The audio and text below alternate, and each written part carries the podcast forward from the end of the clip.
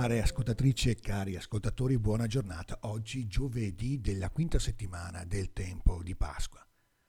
Sentiamo oggi nella prima lettura parlare soprattutto Pietro, l'Apostolo, il quale non si lascia bloccare dalla paura del cambiamento e della novità, che sembra invece paralizzare la prima comunità dei credenti di fronte alla libertà che viene dal Vangelo, una libertà la cui caratteristica principale è di essere non più un privilegio riservato ad alcuni, ma un dono che è di tutti ed è per tutti. Le parole di Pietro, soprattutto perché vengono dalla bocca di un uomo e di un apostolo per lo più famoso per la sua paura e i suoi timori, assumono un peso ancora più grande. Sentiamo dire da lui oggi. Ora dunque, perché tentate Dio? Imponendo sul collo dei discepoli un gioco che né i nostri padri né noi siamo stati in grado di portare. Noi invece crediamo che per la grazia del Signore Gesù siamo stati salvati, così come loro.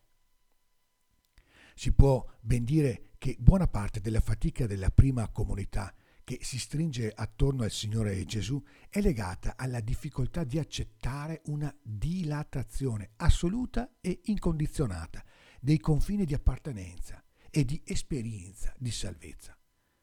Questa fatica fu dapprima del piccolo nucleo degli apostoli attorno al Signore Gesù e divenne poi la fatica del primo gruppo allargato dei discepoli e delle discepole che si aprono alla fede in Cristo dopo la sua Pasqua, ma è pure la fatica della Chiesa, della Chiesa di sempre. Non è infatti facile rinunciare a un'immagine di comunità di fede, il cui principio sarebbe proprio quello di una sorta di privilegio, di esclusività. E questo crea e continua a creare una grande discussione, come sottolinea molto bene Luca, autore degli Atti degli Apostoli. Tutte le precomprensioni e i preconcetti sembrano destinati a cadere davanti a un elemento nuovo e dirimente, che viene rammentato da Pietro in questo modo. È Dio che conosce i cuori, ha dato testimonianza in loro favore, concedendo anche a loro lo Spirito Santo come a noi. Questo dono ricevuto da tutti e condiviso con tutti, non permette più nessun tipo di discriminazione. Pertanto la fine di ogni discriminazione non è mai facile da digerire e soprattutto da metabolizzare, perché comporta un radicale ripensamento o ricomprensione di noi stessi. Le parole di Gesù nel Vangelo ci permettono di andare a scoprire il fondamento remoto e radicale di questo nuovo modo di sentire e di agire. Come il Padre ha amato me, anch'io ho amato voi. Rimanete nel mio amore.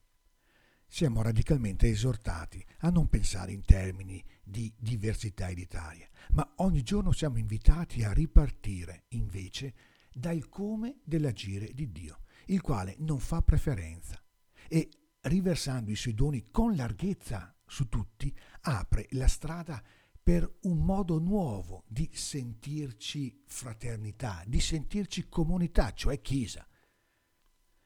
Il Signore Gesù, con le sue parole, ci porta ben oltre ogni discussione, per aprirci a un discernimento radicale.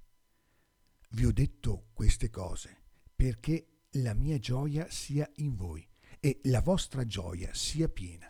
Appunto, la gioia che ci viene dal Vangelo, la forza che ci viene dalla Pasqua, è legata a questa possibilità inedita di non lasciarsi intrappolare in definizioni e atteggiamenti troppo chiari e troppo distinti, rimanendo invece disponibili all'imprevedibilità della grazia che ci sorprende e ci chiede di darle ogni giorno una possibilità di entrare e far breccia nella nostra vita e in quella degli altri. Buona giornata e ogni bene nel Signore.